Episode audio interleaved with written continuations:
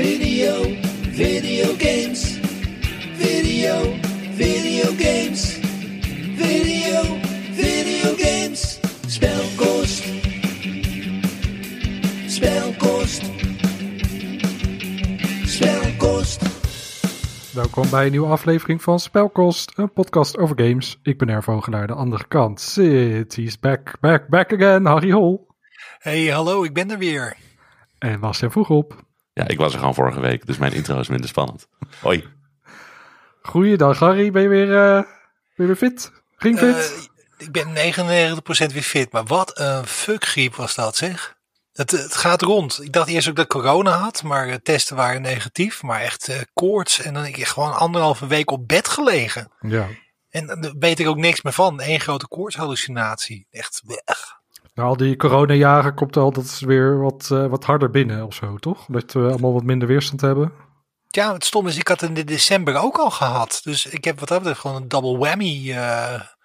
nou ja, ik ben, ik ben er nou weer. Dus ik Yes, ben, eh, gelukkig. ik, ik- Ik vind ik het wel heb wel trouwens. gehad over games, maar Ik, ik vind het wel gezellig. Ik bedoel, ik heb kinderen, dus ik ben non-stop ziek. Maar ik ben niet de enige in ieder geval. We kunnen een beetje onze, onze, onze ja, gedeelde smart is het allemaal. ja.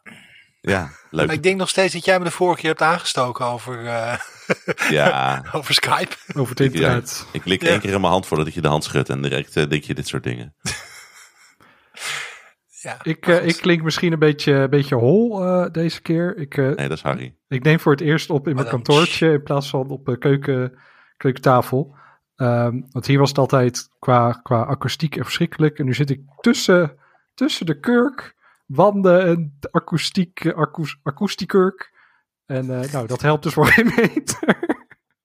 het basismateriaal is kurk. Kurk. Omdat het zo'n fijn en flexibel materiaal is. Welkom bij Creatief met Kurk. Altijd van je af, nooit naar je toe. Ik dacht laatst nog wel, ik had van alle wijnflessen de kurk moeten bewaren. Dan kun je daar een hele wand van hebben. Had je de volledige kamer al lang gedaan. Ik Want dan klonk het hier zo goed. daar had je, daar had je huis dat. gewoon eh overstroming proef mee kunnen maken met hoeveelheid kurken die jij hebt liggen. Heb je Erwin weer vanuit zijn professionele studio. Video, video games. Nou, we zijn hier natuurlijk weer om over, over games te praten. Eh, Harry, je hebt, eh, ik neem aan, wel wat dingen gespeeld eh, terwijl je ziek was. Welke eh, game heb je mee? Nou, ik heb eh, best wel eh, heel veel tijd inmiddels gestoken in Horizon Forbidden West. En ehm, het was ook een beetje een soort ehm, uitdaging aan mezelf om weer eens gewoon één game door te spelen. En niet me af te laten leiden als een soort van extra van als er wat glinsterde dat ik ergens anders naartoe sprong. Het ging heel erg op een gegeven moment, ja. Ja, Nieuwe aflevering. Harry heeft weer drie nieuwe games geprobeerd voor een uur. ja maar en, dan ook, en, en het zijn dan ook niet games waarvan je denkt van ah, dat is acht uur of zes uur. Nee, dan ook echt ro- roleplaying game van 120 uur waar ik dan even een half uurtje induik van nou, nou dit toch maar niet. Dus ik ben nou, ik ben nou echt eventjes eh, ge- gefocust op eh, Horizon eh, Forbidden West. En ik vind hem heel erg goed. Ik merk wel dat ik denk dat hij is iets langer dan hij zou moeten zijn. Maar wat, wat, wat ik heel tof vind is, het is eigenlijk dat is misschien ook omdat het weer Guerrilla is, want echt hele originele ideeën brengen ze niet aan de tafel hier. Maar het is Monster Hunter gecombineerd met een Metroidvania game, met een eh, vleug The Witcher en wat Assassin's Creed eh, elementen. Maar het is... eh, Het, het speelt gewoon heel lekker weg en er zitten grote verrassingen in. Ik zit nou iedere keer eh, bij grote verhaalmissies waar echt enorme dingen gebeuren. Lekker science fiction. En ik zit er nou iets van 31 uur in of zo. Zo, Ja, dus ik heb, ja, ik heb wel even doorgespeeld. Maar dit is de ik laatste er- keer dat je 31 uur in een singleplayer game hebt gestopt. De laatste keer was bij Elden Ring. Daar heb ik meer Oh, in ja. gestoken trouwens. Fair Maar enough. dat is Fair is enough. 45 of 50 Vochtig is uur het, eh, gespeeld. Dan Die pak ik er nog weer op. Maar dit is wel voor het eerst in lange tijd dat ik gewoon weer echt een spel... eh, ja, dat, dat het me ook genoeg blijft boeien om lekker door te blijven spelen. Dat is ook wel heel fijn. Ja, Het verhaal is goed. En de, de, de- wat ik wel leuk, leuk vind is... Normaal gesproken verhalen in games boeien me niet zo super. Dan moet het echt goed in elkaar zitten. En dit zit goed genoeg in elkaar dat ik iedere keer ook een beetje aan het speculeren ben van waar zou het heen gaan? Wat zou er gebeuren? Wat voor onthullingen komen er? En dat vind ik een leuk gevoel bij een game. Dat het je Ja. kan schelen dat je een beetje gaat meepuzzelen met het mysterie wat erachter zit. Tot nu toe had ik het wel allemaal goed. Dat vind ik dan weer tegenvallen. dus dat, is het dan voorspelbaar of is het een beetje... Ja, of ben je zelf heel slim, of eh, pak je alles op, of eh, is het voorspelbaar, ja. Ik, ik ga maar voor het laatste, voor de veiligheid. nee, maar de- ik, ik ga geen spoilers doen uiteraard voor de game. Het, het, eh, het, het, het plot is wel belangrijk voor je, voor je motivatie ook. De nieuwsgierigheid van waar het allemaal naartoe gaat. Dat vind ik leuk. Dat dat, eh, en ik, Guerrilla heeft het wel, bedoel, het is wel goed dat ze er geld in gestoken hebben. Uiteindelijk hebben ze mooie games gemaakt.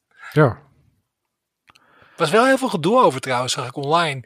Want ik kwam op een gegeven moment in de game. Er was er een personage en die was. De suggestie was heel sterk dat het een transpersonage was.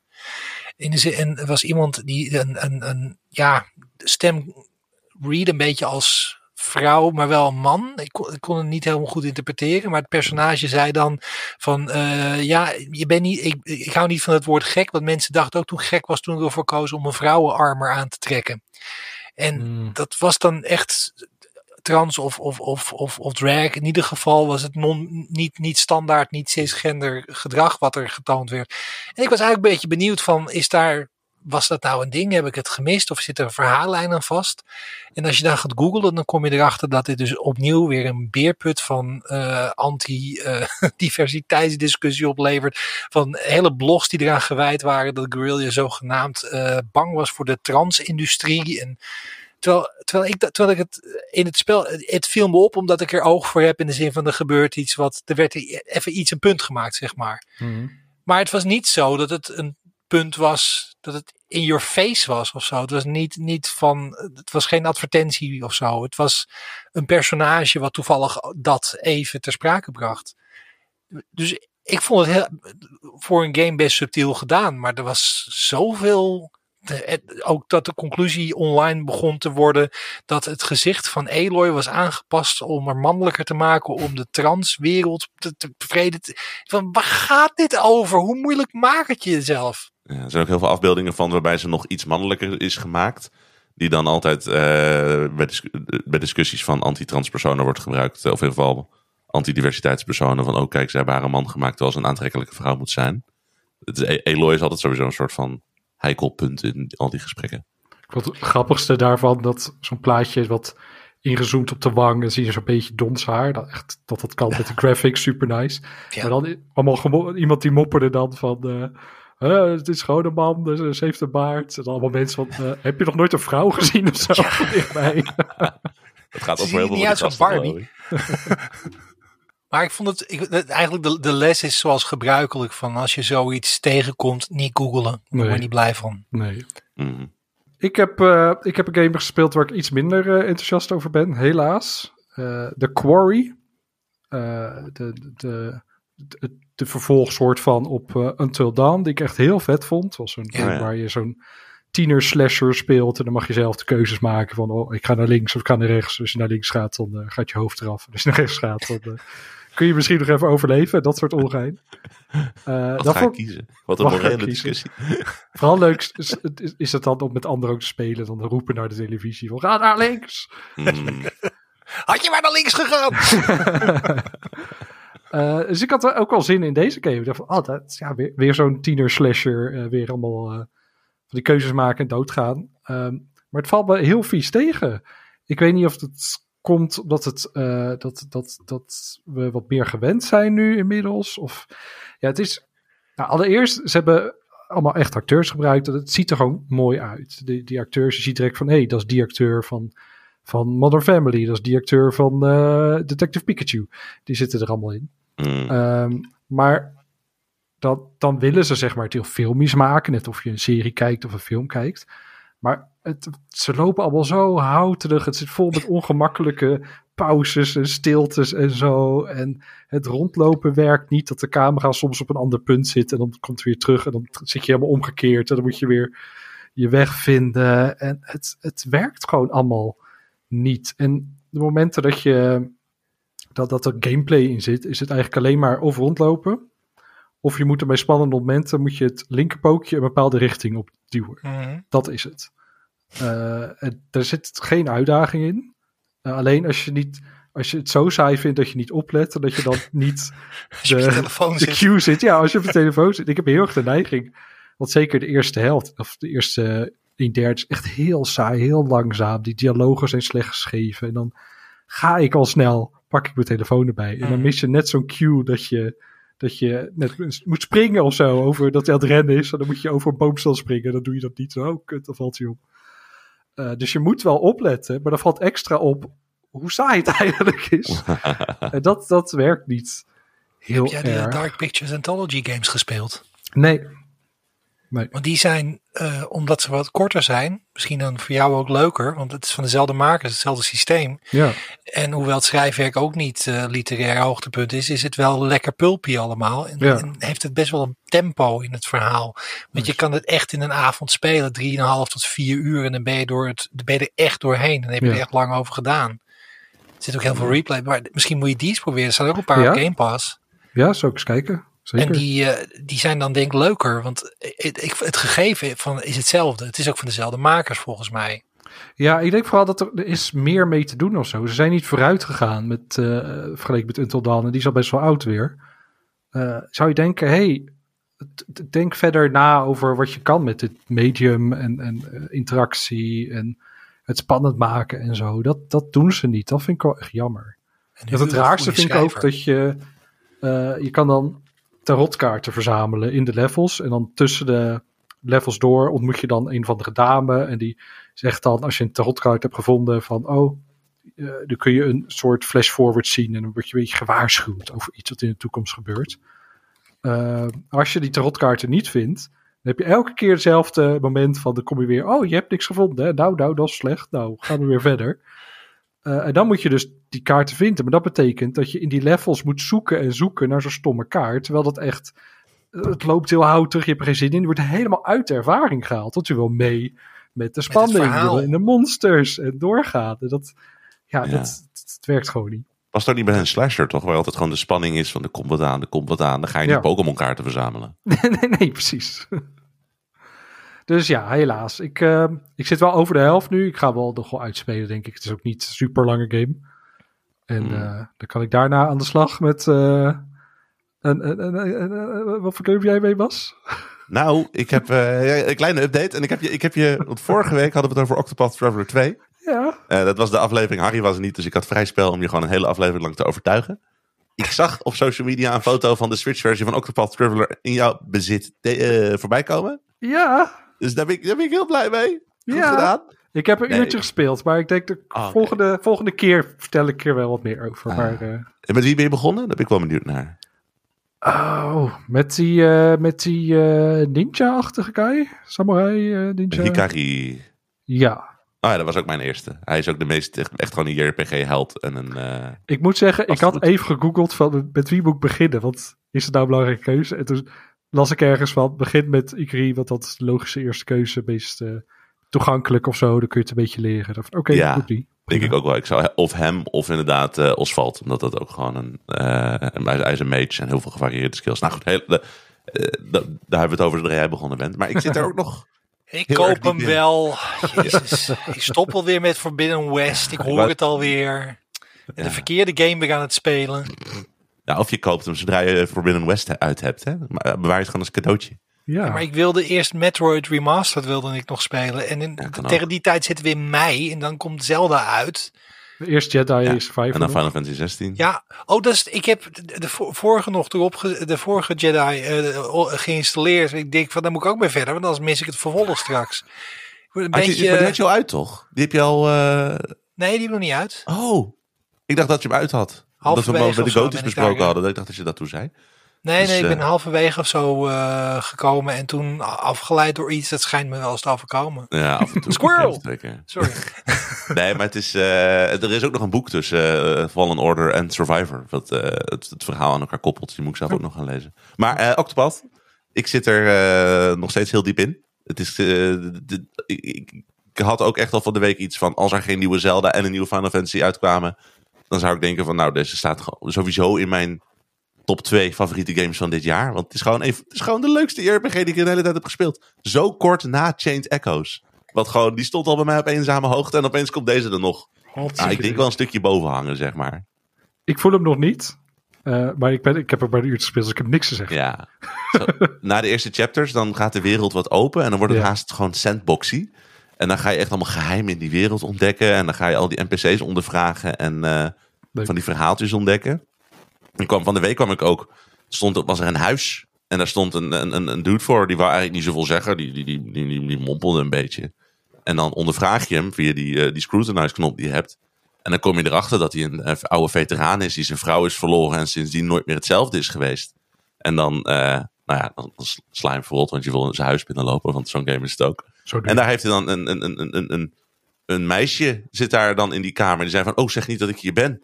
En dan onderzoek je, ondervraag je haar. En dan blijkt dat zij zwaar gewond was en dat hij haar heeft gered. En dat is gewoon drie regels tekst in die game. En je hebt direct zo'n heel scenario van de, van de, de, de getraumatiseerde veteraan. Die een, een gewond iemand tegenkomt en langzaam weer de, de, de, de liefde in zijn leven terugvindt. Maar echt gewoon in drie regels. En dat doet die game zo ontzettend veel. En het is gewoon leuk om alles te ontdekken. Want het zorgt er gewoon voor dat. Ja, ik bedoel, ja, er is ook een verhaal dat ik ooit nog eens een keer moet uitspelen. Maar het is gewoon. Waar je in Skyrim zeg maar de hele tijd op zoek bent naar de dungeons en de beloningen. Ben je hier gewoon constant op zoek naar de, de, de, scenario's en de worldbuilding. Wat ik had bij, want ik heb daar nog niet zoveel van meegekregen. Eh, ik had dan een, een soort van baasgevecht met één vijand die dan heel groot, groot was opeens. Een Dat is echt heel grappig. grote guy en nog wel kleine guys. En Ja. dan merkte ik wel van, ja, dit is niet moeilijk. eh, maar het is maar alleen dat ik genoeg health items heb gekocht. Anders lukt het niet. Je moet gewoon telkens een health item gebruiken en dan kun je weer verder vechten. Dat had ik gelukkig gedaan, prima. Maar dan merk ik wel van, ja, dit, dit, dit lukt alleen niet omdat ik eh, dan eventueel misschien geen health items heb. Voel, voel ik een vervelend gevoel nu al. Dat ik denk van, oh, maar dat wordt later. Ik weet, de gevechten worden veel tactischer en spannender. En je kan vast er ook bij. healers erbij en zo. Dat is het. Ja, er is eh, een van de healers die je kan krijgen. Dat is Temenos. En ik dacht vooraf, dat gaat echt een suf personage zijn. Want het is gewoon een, een priester. Want alle healers en white mages zijn priesters. Maar, maar hij blijkt dan vervolgens iemand te zijn die stiekem helemaal niet zo blind in zijn geloof is. En een moord moet oplossen op, op, op de paus van deze wereld. En dan wordt het een soort van Columbo-achtig verhaal bij hem. Dus het is gewoon, zelfs het personage met geheugenverlies heeft een intrigerend verhaal. Dat zegt zo ontzettend veel bij deze game. Op het moment dat je Columbo zei, heeft Harry de koopknop ingedrukt. Ja, ik zie, ik zag, ik zie inderdaad gewoon opeens een switch aangaan onder hem. Het gaat echt heel snel. Ik, eh, ik moet zeggen dat ik sowieso al van plan was. Want eh, die eerste heb ik heel lang over getwijfeld. Die is nog op Game Pass. Maar dan dacht ik, er was een gevoel van wat een beetje verzet had. En ik hoorde ook dat het een leuk idee was. Maar dat het niet de beste versie van het idee was. Dat hoorde ik Mhm. jullie trouwens zelf ook nog zeggen in de podcast van vorige week. Die ik met veel plezier heb geluisterd. Maar omdat die, dat die tweede dus blijkbaar ook gewoon zoveel beter geschreven is. En dat de keuzes wat wezenlijker voelen over welk personage je neemt en de manier waarop je steeds. Ik, ik ben heel benieuwd naar. Want het idee dat je rondreist, dan iemand tegenkomt en dan de flashback speelt en dan dat wordt een onderdeel van het verhaal. Dus dat vind ik een heel leuk gegeven. Dus ik, ik, ben heel, ik, ik was eigenlijk al van plan om hem op te pakken. Ik was alleen van plan te wachten. Dat doe ik dus nou niet. Ja, maar als je wacht, dan is die in de aanbieding. Als je, Ja, Ja. dat weet ik. dat is wat fijne van Switch games. Die gaan, die gaan nog wel in de aanbieding als je de fysiek eh, koopt. Ja, en hij is ook multiplatform, hè? Dus je kan hem ook op PlayStation of PC. eh, op Steam zal die sowieso goedkoper zijn. Je bent niet beperkt. De, de, de, eerste was echt een soort van Soda-exclusive... die pas jaren later naar andere platformen kwam. Maar deze is gewoon direct overal.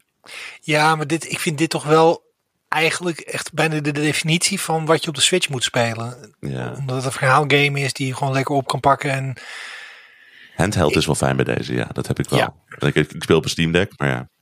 We hadden vorige keer over dat fijn was tijdens een serie en zo. Maar ik moest wel even wennen, want die gesprekken gingen gewoon door. Ik was op tv kijken, die gesprekken liepen gewoon. Oh, je hebt op, de, je hebt op R1 Dan moet je de instellingen moet je dan eh, moet je aangeven van ik wil dat als ik dat gesprekken dat het heel lang duurt of zo en dan blijft het lang. Ik vond het heel raar. Je kan eh, met R1, L1 kan je tempo van de dialoog aanzetten. En hij staat standaard op pauze. En dan moet je gewoon op A drukken zoals een JRPG. Oh, Maar ik denk dat je per ongeluk een keer op, op R1 hebt gedrukt. En ja, dan gaat hij op play en dan loopt hij automatisch door. dat verklaart iets dingen. Ja. Ik, was, ik, was heel, ik was heel gestrest. Ik van ja, maar ik kan niet. Ik, dat, oh, ik mis dingen. Ah. Welke Ik kan niet, kon ook niet op pauze. En in gesprekken ging het door. Nee, dat is een, dat is een vaker bij, ook bij, ehm bij Xeno, eh, Xenoblade Chronicles was, dat- heb je ook die optie dat je de dialoog als en ook bij ehm, eh, Engage bij eh, Fire Emblem dat je de dialoog gewoon automatisch kan laten doorlopen als je Ja. dat wil. Dus de, die valkuil ben je ingevallen. Ja. Dan moet je Ja. overnieuw beginnen. het is wel een hele fijne optie als je bijvoorbeeld eventjes op je telefoon stiekem mails wil lezen terwijl er een cutscene loopt. Omdat dan, dan luister je gewoon naar wat er gebeurt terwijl je even gewoon op je telefoon bezig bent. Maar ik zou het niet doen met de serie inderdaad. Dat is wel een eh, Nee. uitdaging. Nou, dan eh, druk ik, eh, L, eh, L1. L, eh, Ja, L1. Je ziet gewoon ook rechtsonder komen van die knopjes pauze, play en fast forward. En dan daar, daar, ga je doorheen. Nou, ik heb goed opgelet. hoor ik al. Tech support. Je moet nog een beetje inkomen geloof ik. Maar speel je nou op de tv of handheld? Want, of speel je überhaupt op de Switch?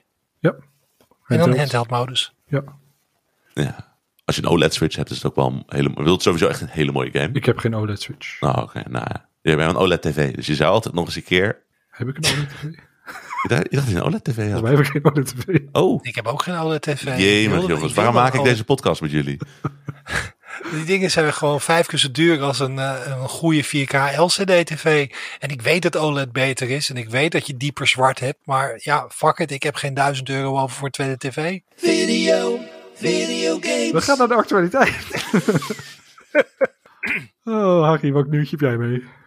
Nou ja, dit is volgens mij niet echt nieuws meer op het moment dat je deze, pod- deze podcast luistert. Want dit was wel zeg maar de breaking news op RPG-gebied eh, wereldwijd. Starfield is uitgesteld tot en met september. In plaats van dat hij eigenlijk misschien volgende maand al uit zou komen. Wat eerst de geruchten waren.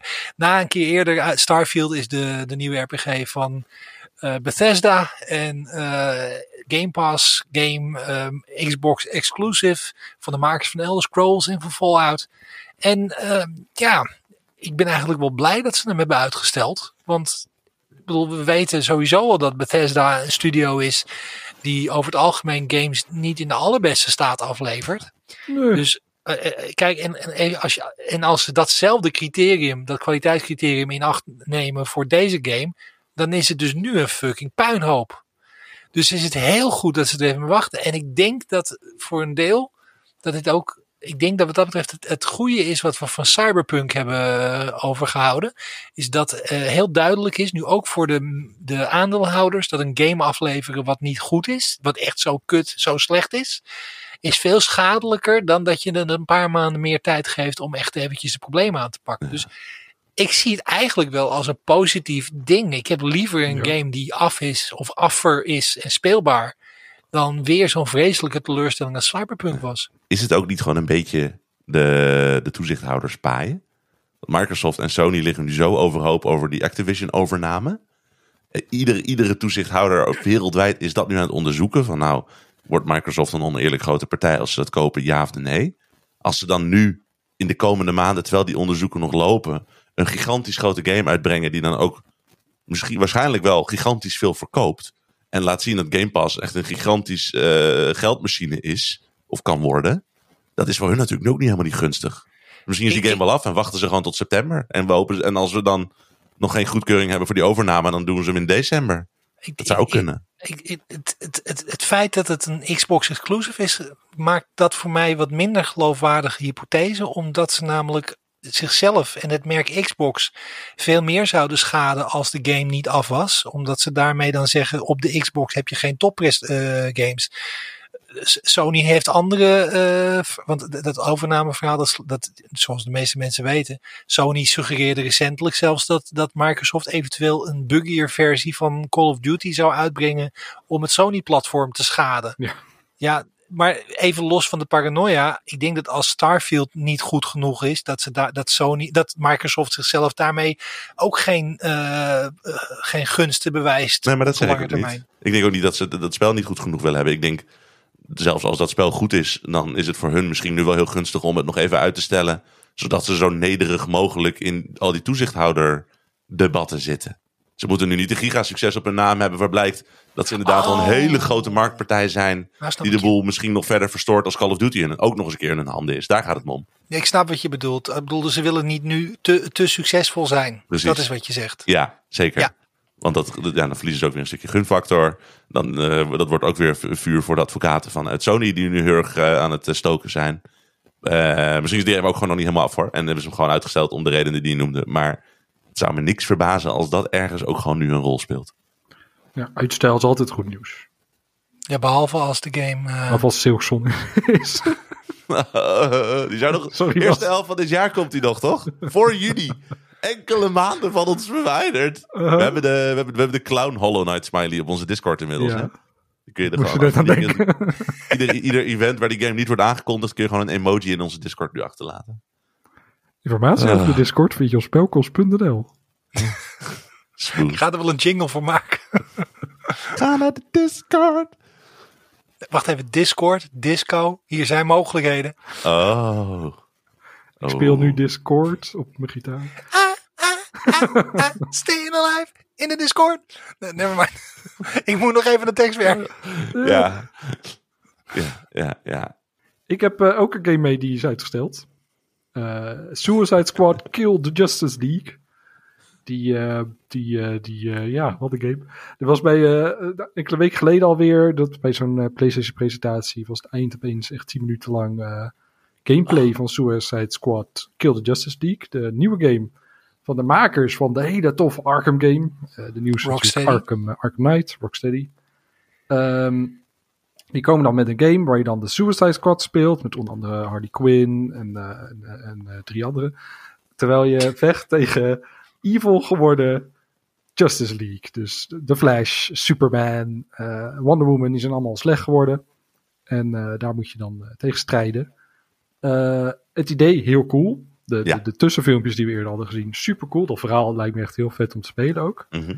En toen liet ze de gameplay zien en minuutjes zien. En toen bleek het een, eh, eh, een, een Destiny-achtige eh looter-shooter eh, statistieke partij te zijn. En dan heb je van die, van die, van die superhelden schurken die je dan speelt. Dan ben je een grote haai met zo'n boomerang guy. En hebben ze gewoon pistooltjes vast. En is het piu, piu, piu, piu, piu. En dan kun je, kun je een nieuw pistooltje vinden met, met 1% extra, weet ik veel wat. En een nieuw skinnetje erop. En dan weer piu, piu, piu.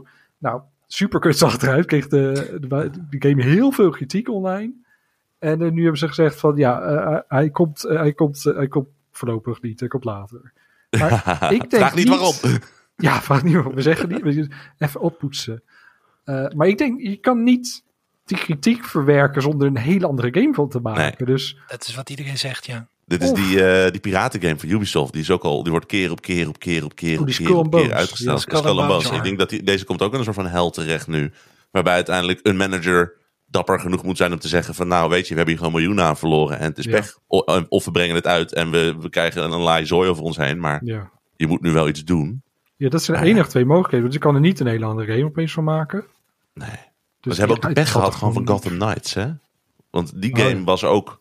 Dat was ook al zeg maar ook eh, een soort van spirituele Arkham opvolger, maar dan niet van Rocksteady. Dat was ook al zo'n Destiny-achtige game. Hmm. Niet heel goed ontvangen. Nee. En dan hangt heel erg in de lucht van ja, maar Rocksteady zelf die werkt aan, eh, aan Suicide Squad. Dat zal vast worden zoals de games waar ik zo van hou. En dan is het gewoon Gotham Knights 2. Maar het is wel zo dat eh, de, de, er zijn twee, volgens mij de leidinggevenden van Rocksteady, volgens mij de oprichters, die zijn inmiddels ook weg bij het bedrijf, hebben een eigen studio opgericht. Hmm. Dus het is eigenlijk, het is een beetje hetzelfde als dat Bio- bij BioWare de dokters weggingen. En toen was BioWare eigenlijk ook niet meer BioWare. En dat is bij Rocksteady op dit moment volgens mij ook aan de hand. ja. Die studio is Blizzard, echt ja. een beetje eh, corporate uitgehold, heb ik het idee. En dat, en dat zie je dan ook weer. Wat zeg je, Erwin? Zo steady zijn ze niet. Maar dat is snel gegaan. Want inderdaad, een, een, een Bioware of een Blizzard, dat is echt gewoon. Dat was echt gewoon. Er gingen decennia overheen tot het echt helemaal stuk was. En Rocksteady heeft twee heel goede games op zijn naam. Want eh, Origins was geloof ik een andere studio. Was ook een prima game. Ehm, en, en nu is het klaar. De Warner Brothers heeft het nu ook een stuk gemaakt. Die, die, die Arkham games waren ook zo goed. Het ging heel erg om hand-to-hand combat en zo. En, en, Ja. en dat zit er gewoon niet meer in. Is gewoon eerste is zo schieten, goed. schieten. Die eerste was van een Metroid. Dat was fantastisch. Ja, oh man. Ik, heb gewoon, Die- ik ga hem nu weer installeren. Moment, wacht even. Nee, maar Ar- is Arkham. Asylum, dat was inderdaad. Maar die Ik vond ze allemaal leuk. Maar, maar Arkham was, die Arkham Asylum, dat was eigenlijk de pi- pionier ook voor het gevechtssysteem. Wat we dus bijvoorbeeld later ook in Spider-Man zagen. En The Witcher heeft zelfs er elementen van. Het is dat, dat, dat, dat timing-based eh, eh, hand-to-hand. Ja. Dat, wa- wa- dat, dat was echt een innovatie. Het was een hele, en, en dat Metroidvania was fantastisch gedaan in die game. Het stelten was ook gewoon leuk. Dat je Zo. inderdaad gewoon... eh, gasten gewoon totaal gek aan het maken was. Soms bepaalde kanten op te Ja. brengen. En dan aan zo'n zo'n gargoyle opknopen. Ja. ah, het is zo'n leuke game. Dat, Echt, dat, echt vind hem, ik bedoel, ik vind het ook allemaal leuk hoor. Maar gewoon dat Asylum ook nog eens een keer... Die was ook wat lineairder, omdat het een Metroid-achtige game was. Mm. Maar daardoor ook gewoon heel intiem. Je zat echt gewoon in, in, in Bruce Wayne zijn hoofd terwijl je dat aan het spelen was. En dat voelde gewoon echt heel leuk. hele goede focus inderdaad. En, en, en bleef niet te lang. Net, net als Ja. de Miles Morales Spider-Man game. Dat is ook dat, dat is gewoon perfecte lengte voor een spel. Met, maar ik ben nog wel lang doorgegaan ook met die Riddler eh trofee overal. En die raadseltjes en die puzzeltjes die erin zaten. Ik, ik was toen van plan om hem te 100%, maar dat heb ik uiteindelijk niet gedaan. Maar dat was eh, een van mijn favoriete 360 games. Wat een game. Wat een game. Bas, wat heb jij mee? Nou, ik heb geen game mee, maar wel een discussie die ik echt heel interessant vond. Want eh, kijk, eh, we zijn nu echt steeds verder met allemaal kunstmatige intelligentie dingen. Hè? We hebben het al eh ChatGPT en zo kun je hele, scri- hele scripts mee laten schrijven. Eh, je hebt ook dus nu een AI die kan gewoon stemmen heel goed namaken. Stel, wij zouden alle 19 inmiddels afleveringen van Spelkosten inladen en alles van Gamebytes. Dan kan ik gewoon een AI trainen om onze stemmen na te doen. Kan gewoon een scriptje schrijven, kan gewoon zonder dat wij ooit hier zitten te podcast. Misschien is deze podcast wel door een AI zeg, dat opgenomen. is Je weet precies het wat we op dit moment doen. Ja, je heb een weet heel het slecht niet. idee dat we zoveel klinkt- audio van onszelf zo met het internet Ja, delen. bij ons kan het dus ook echt. En daar, bij, bij wie het dus ook kon, dat was de eh, inmiddels al een tijdje overleden YouTuber Total Biscuit. Was niet een onomstreden persoon, maar wel eh, de grootste YouTuber eigenlijk op gamesgebied toen hij overleed. Eh, aan kanker. En, en er zijn nog steeds communities die gewoon fan zijn van de video's die hij in die tijd heeft gemaakt. Gewoon echt een hele grote jongen nog steeds. Maar er zijn dus ook heel veel video's van hem met monologen over games. En daar komen dus nu ook allemaal personen er on- online van. Weet je, we gaan gewoon hem andere dingen laten zeggen. We maken we onze eigen game review. En dan ma- gebruiken we een AI om dat door hem in te laten spreken. Alsof hij er weer is. En nou ja, zijn vrouw, de, of zijn weduwe, die is daar zo. Die vindt dat zo onsmakelijk dat die dus weer aan het overwegen is om ja, al zijn video's maar offline te halen. Maar dit is gewoon een, opeens een hele nieuwe discussie over het maken van content. Als jij gewoon iets maakt, net als wij, wij maken een podcast. Of je bent een YouTuber, je maakt heel veel video's. Als er heel veel audiomateriaal voor jou is, dan kan iemand jou gewoon helemaal namaken. Deepfakes kan natuurlijk ook al langer. Je kan er gewoon een video bij zetten. Je kan ons gewoon één op één laten doen en zeggen wat je allemaal wil. We willen jullie niet op ideeën brengen. Nee, zeker niet. nee, maar het is, ja, het is heel bizar. En het is smerig ook al hoe dat dan dit- nu gebeurt. Dit is ook zo. iets waar Hollywood-acteurs zich ook al een paar jaar serieus zorgen over maken. Want het begint met het ook met het de-aging, wat tot nu toe best wel een Uncanny Valley-effect oplevert. Mhm. Maar precies wat je nou zegt over YouTubers en podcasters. Er zijn acteurs die denken van ja, maar wat weerhoudt een studio om een jongere geanimeerde versie van mij op mijn toptijd eh, op die manier een rol te laten spelen? Ja, precies. En je ziet nu nog inderdaad, nu doen ze de onschuldige dingetjes nog. Dus je had inderdaad, eh, eh, eh, Mark Hamill, die heeft laatst nog eens inderdaad zijn gezicht op een jongere acteur die op hem leek laten plakken, zodat hij weer Luke Skywalker was. En, maar dat was met hem erbij en werkte hij mee en was allemaal leuk en aardig. Maar ja, zo wordt inderdaad wel gewoon geëxperimenteerd om dit inderdaad op deze manier te doen. Zoals je zegt, misschien is Mark Hamill straks er niet meer, maar dan wordt het voor de rest van zijn leven, ja, who cares wat zijn kinderen ervan vinden, wordt hij gewoon constant gebruikt om nieuwe Star Wars content te pompen. Het voelt, het voelt oneerbiedig. Het voelt alsof je een lijk aan touwtjes vasthoudt en Ja. Ja. op het podium zet van kijk, hij is terug. Dat. Ja, en wat is Ik had- acteren dan ook nog? Hè? Als alles maar gewoon zo gegenereerd door een machine is, het haalt ook gewoon de menselijkheid uit, uit het product waar je naar kijkt een beetje weg. Ja, maar dat, dat is sowieso mijn angst een beetje van chat eh, GPT want, eh, en dat soort eh, systemen. Want ik tikte voor de gein op een gegeven moment in van, van schrijven recensie van een, een game die wat ouder was. En dat er gewoon een tekst uitkwam waarvan ik denk van nou, er zijn game websites die minder eh, goede teksten leveren over een... eh, dat was niet zo moeilijk. Ja, Nee, maar d- dat betekent dus dat dit Ja. echt werk kan, zou- kunnen eh, eh, kosten of de- een creatieve factor eruit haalt.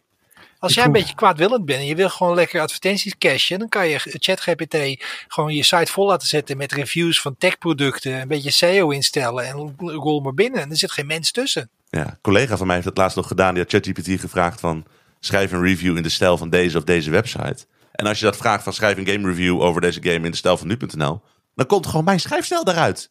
Gewoon mijn, mijn, mijn, mijn darlings zitten er allemaal in, zeg maar. Hoe ik dat soort verhalen normaal zou tikken. Ik vroeg of eh, ChatGPT een biografie over mij wou schrijven. Een korte biografie, dat moet je wel eens delen. Dus ik eh, zeg van ja, ik ken Aaron Vogelani, kun je iets meer over vertellen? Dus ik, nou, hij is een Nederlandse journalist. Toen kreeg ik een heel verhaal van eh, hier en daar geboren, heeft die, die boeken ook geschreven, is daar gestudeerd, enzovoort, enzovoort. Die boeken bestaan niet. Niemand anders heeft die geschreven. Echt gewoon titels verzonnen over weet ik veel wat. En toen zei ik van, ja, dit heb je verzonnen of niet? Ze zeiden, ja, het spijt me, het spijt me. ik, hebt gelijk, het spijt me. Als je wat meer wil vertellen over deze persoon, dan kan ik eh beter mijn best doen en zo. Ja, maar je krijgt ook qua nepnieuws en zo. Er komt zo'n vloedgolf van onzin aan, omdat het Ja. gewoon makkelijker wordt omdat de massa produceren. Als jij gewoon een website, een netblog wil bouwen, zeg je gewoon van nou, ChatGPT, maak maar even 300 netblogjes voor mij. Maakt mij niet uit wat erin staat. En dan kan je een geloofwaardig ogende website opeens bouwen, waar je daar vroeger nog wel even wat energie in moest stoppen. Ja, Video, videogames, spelkost. Dan gaan we naar de tips. Harry, wat is je tip? nou, ik heb voor de verandering eens een keer een boektip meegenomen. Ik, eh, Ja, ja, ja. Niemand hier in deze podcast, dus ik denk, laat ik het maar eens een keertje doen. Je werd Eh, geklaagd. Ja, ik, ik neem wel eens risico's hiermee. Ehm, het boek wat ik het, voor mij is lezen altijd een moment, eh, als ik niet kan lezen ben ik oververmoeid. En ik heb een hele tijd niet, daarom had ik ook geen boektips. Ik had gewoon de ruimte niet in mijn hoofd om te lezen. Nu, afgelopen weekend kon het weer. Ik ben bezig met een boek. Het is vrij dik. Dat heet eh, The Reality Dysfunction van Peter F. Hamilton. En eh, dit is deel 1. Ik laat het nu aan de camera zien, zodat alle mensen die op de podcast aan het luisteren zijn, dat ook allemaal goed meekrijgen. Eh, maar dat is eh, een trilogie. en het eerste deel is 1200 pagina's. En het is de dunste van de drie. Het is een beetje een pil. maar die, die man, Peter F. Hamilton, ik heb meer van hem gelezen. Die man die weet, die, die weet wel hoe hij moet beginnen met schrijven. Maar die weet nooit zo goed hoe hij ermee moet stoppen, volgens mij. Die gaat gewoon echt door tot, tot, tot zijn proeflezers in coma liggen of zo. Want dat, komt gewoon geen eind aan. Maar het, zijn wel hele, het is een hele gaaf. Het is een soort van zombie-apocalypse op een interstellaire schaal. Dus het gaat niet alleen over dat er op één wereld, maar het is een soortement van enorme duistere macht met een soortement van zombie-infectie die over het hele eh, bekende melkwegstelsel en de mensen hebben de, de melkweg gekoloniseerd. Het is een beetje een enorm soort een beetje Star Wars-achtig universum, maar dan wel met een basis in de menselijke geschiedenis. En het is, eh, ja, het neemt zijn tijd om de wereld op te bouwen. En ik ben nou ongeveer op een derde van deel 1. En het, eh, dus ik ben denk nog een paar jaar bezig hiermee. Het is een soort Forbidden West in boekvorm. Eh, maar het is, het is echt eh, het is de moeite waard. Peter F. Hamilton schrijft gewoon echt goede hard science fiction. Je moet er alleen wel even voor gaan zitten. Dus in dit geval mijn tip is The Reality Dysfunction van Peter F. Hamilton. Ik eh, ga die niet lezen, denk ik. ik ook niet. Zo lang. Klinkt leuk. Daar heb ik echt Het is wel intimiderend. Maar dat, dat was ook van, nou fuck it, ik kan dat. Ja. Nice. Ik heb een keertje muziek mee. We hebben het niet vaak over muziek, maar ik dacht van nee, ik neem eens muziek mee. Want ik kijk best wel vaak ook uit naar, naar nieuwe albums, van artiesten die ik, eh, die, waar ik fan van ben. En een van die zou je misschien niet verwachten, dat is Miley Cyrus. Die kennen veel misschien nog vroeger als Hannah Montana en als, eh, als eh, Disney, Disney meisje. Maar wat mij betreft is Miley Cyrus een van de meest talentvolle zangeressen van dit moment. Qua wat ze kan met haar stem, hoe ze zingt. Dat merk je onder andere in de covers die ze doet van hele moeilijke nummers. Dat doet ze, het oogt moeiteloos, het klinkt moeiteloos, supergoed. Ehm ik ben liefhebber van de muziek sinds haar vorige album Plastic Hearts. Echt een heel tof album. En nu heeft ze een nieuw album, die kwam eh, vorige week uit. eh, Endless Summer Vacation. En ik keek er al weken naar uit dat hij eh, eindelijk er was. En hij stelt niet teleur. Het is echt een heel fijn album weer. Meer, meer, iets meer poppy, iets meer zomers vergeleken met Plastic Hearts. Maar echt heel veel hele goede nummers. En eh, ik kan de helft nu al meezingen. Dus ik luister echt al de hele week, eh, elke dag op repeat aan dit album eigenlijk. En daar geniet ik heel erg van. Dus eh, check, eh, check als je denkt van Miley Cyrus, dat, je gaat toch niet Miley Cyrus luisteren? Luister gewoon eens wat van haar, want eh, ze is eh, ja, top. Ik ben eh, mooi dat niet naar Miley Cyrus willen luisteren? Is, Sorry? is, is dat besmet of zo? Is dat voor jonge meisjes? Of wat? Maar het is toch gewoon goede muziek? Dat heeft ze Ja. ook wel een beetje van haar afgegooid, toch? Dat jonge meisjes imago. Ja, d- daarna ging ze helemaal de andere kant op. Dan kan je misschien ook een beetje afgeketst zijn op haar. Dat je denkt van, wat eh, moet ze nou? Eh, maar nu heeft ze wel echt haar eigen imago en eigen, eigen stijl gevonden, heb ik het idee. Hannah Montana is trouwens best een leuke serie. ik heb er een aantal afleveringen van gekeken. Maar ze veel te oud voor. Ik vond het nog steeds best leuk. Bas, wat is jouw tip? Ik, eh, ik wou mezelf even heel schaamteloos pluggen, als jullie het goed vinden. Mag dat? Mijn tip is Bas. Alweer. Mijn tip is eh, ikzelf. Ik vind mezelf heel leuk. Nee, ik eh, heb voor de Podimo podcast Goed Verhaal heb ik een eh, aflevering gemaakt. Dat is een soort van, eh, ja, een beetje This American Live Reply All-achtige show met allemaal verhalen van journalisten. En dan gepresenteerd door Alexander Klubbing. Eh, en ik heb daar een aflevering eh, getiteld De Blinde Straatvechter van gemaakt over eh, de Nederlandse jongen Sven. Sven die hield heel erg van gamen als kind, zoals wij allemaal. En die werd toen echt op hele jonge leeftijd, kreeg hij kanker. En toen, die kanker, dat, die heeft hij verslagen, maar wel met het gevolg dat hij ja, gewoon helemaal blind is. Hij ziet gewoon helemaal niks meer. En nou, hij raakte in een, in, in een- ja, toch wel in een depressie verwikkeld en het ging helemaal niet goed met hem. Totdat hij ontdekte dat hij door heel goed te luisteren naar de geluiden van games, en Street Fighter is zijn specialisatie, kan hij die games spelen. En niet alleen maar gewoon spelen, hij doet mee aan e-sports toernooien. Nou, ik heb ook tegen hem gespeeld. Hij heeft me helemaal kapot gemaakt in die game. Het is echt gewoon, ik ben nog nooit zo hard vernederd in een potje Street Fighter. En ik ben op zich niet heel slecht in eh, vechtgames. Dus nee, hij, was, eh, hij stelde zich heel gracieus en kwetsbaar op om zijn verhaal te vertellen. En dat heb ik voor eh, een goed verhaal mogen vertolken. En daar kun je een aflevering van luisteren bij Podimo. Wat tof. Is heel nice. Echt wat tof. Goed verhaal. dat is niet, niet omdat het goed verhaal is, maar het is ook gewoon echt goed verhaal.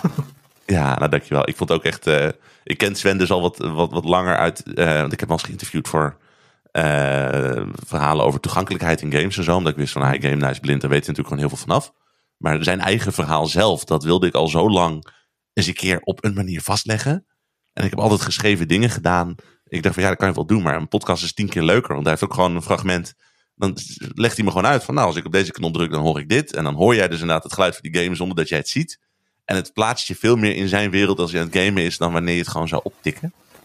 Dus, maar ja, tegelijkertijd, ik heb nog nooit een podcast als dat gemaakt. Ik vond het doodeng om te doen. Wel echt heel leuk.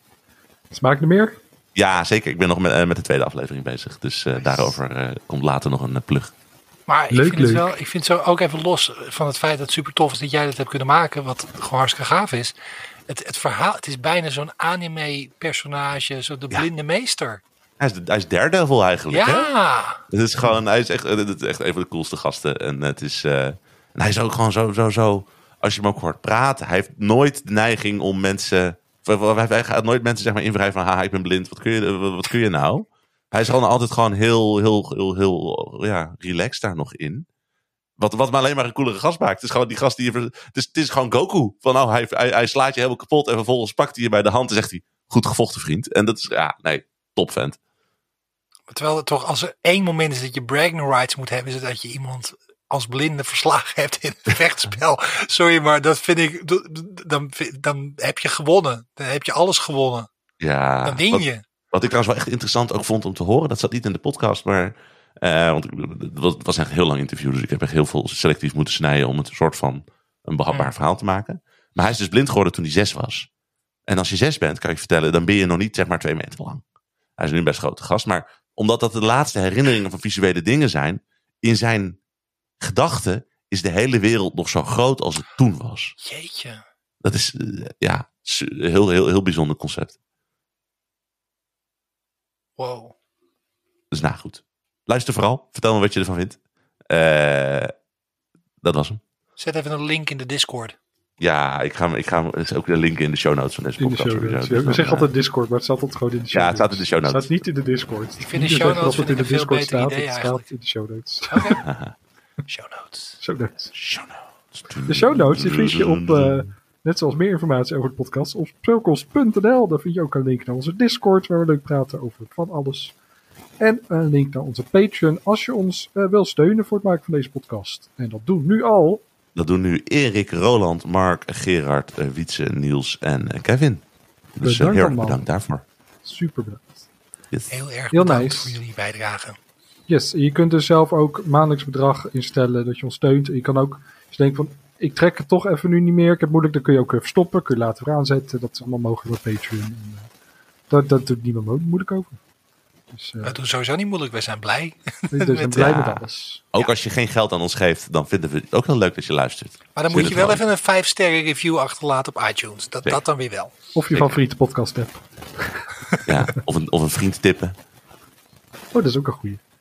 Ja, het dat een piramidespel, dat, eh, Ja, of een bloedoffer. Het is, eh, we hebben een, li- een gigantische lijst aan mogelijkheden. Nee, eh, gewoon, lu- gewoon luisteren als je het leuk vindt. En als je denkt dat je dat voor over hebt, gewoon doen. Dat is, Als iedere luisteraar gewoon twee luisteraars aanbrengt, dan eh, Ja, gaat het hard. Namens Bas vroeg op ik ben Hervogelaar. Heel erg bedankt voor het luisteren. En tot de volgende keer. Video, video games. Video, video games. Video, Video Games, spelkost. Spelkost. Spelkost.